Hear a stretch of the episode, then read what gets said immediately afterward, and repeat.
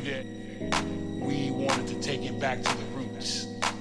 You know, because like now when you listen to, you know, Glenn's music, it's real musical and everything and stuff, because he's always trying to progress with time. And we just said, man, we need to go back and take it back to that year of ninety-five, ninety-seven, that era. So that's what we did with this new album and everything. So he still pulls it out and still play with it. So now when I go home, I'm gonna go in the studio and I'm gonna be like, um, I'm just gonna take this home for about a month or something and get back reacquainted with it and everything, you know. But actually, when the nine, like when I used to hear tracks, I would always hit a nine oh nine. But when I would hit a nine oh nine, I would try to listen to how people wrote it, because like just to hide this, man, that means you got the best piece. I mean, of uh, equipment you possibly.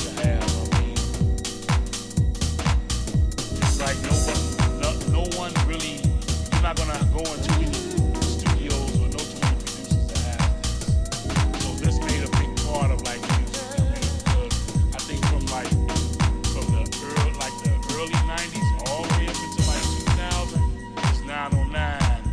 And, and, and I mean, every producer was using it, and then later on everybody started going back to the live drums and everything. But like some people that's always been using the nine oh nine, they still use it. So it had like a big effect. I mean, it definitely had a big effect on me. I like the seriousness of it. I like the punch. Because like when I make my music, I think about making driving tracks. You know, like, okay, I wonder if I do this. I want to see how the crowd reacts when I started off like this, but then when it gets towards the middle of the track, I'm really pushing it. And different changes and stuff, but this nine oh nine, you just working knobs and everything, hi-hat swinging and breakdowns, because we used to do a lot of shuffles in our tracks and everything, but the shuffles is just a build-up to let you know here comes something, here comes a change.